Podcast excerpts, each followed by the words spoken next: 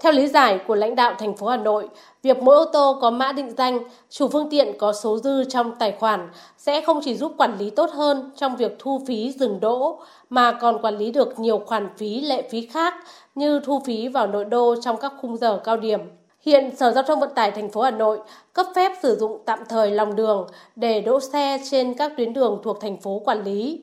Ủy ban Nhân dân quận huyện thị xã cấp phép sử dụng tạm thời lòng đường để đỗ xe và cấp phép sử dụng tạm thời hẹp phố để đỗ xe trên địa bàn quản lý. Năm 2021, Sở Giao thông Vận tải Hà Nội thu phí và nộp ngân sách thành phố trên 46 tỷ đồng. Nửa đầu năm nay, số tiền thu phí nộp vào ngân sách thành phố hơn 20 tỷ đồng. Tuy vậy, thực tế việc thu phí dừng đỗ vẫn gặp khó khăn. Về đề xuất này của Hà Nội, theo đại biểu Phạm Văn Thịnh, đoàn đại biểu Quốc hội tỉnh Bắc Giang là cần thiết nhưng cần có sự tích hợp dữ liệu chung. Về cái việc là mỗi một chủ phương tiện mà có một tài khoản giao thông ấy, thì tôi cho rằng là cần thiết thực hiện cái việc là gắn quản lý toàn bộ dữ liệu tài sản trong đó có phương tiện xe ô tô với lại cái định danh công dân. Bây giờ chúng ta chỉ cần quy định có chuẩn hóa dữ liệu những cái ngành để chúng ta có thể trộn được dữ liệu đấy lại với nhau. Ở một góc nhìn khác, đại biểu Phạm Văn Hòa, đoàn đại biểu Quốc hội tỉnh Đồng Tháp cho rằng đề xuất của Hà Nội là không cần thiết.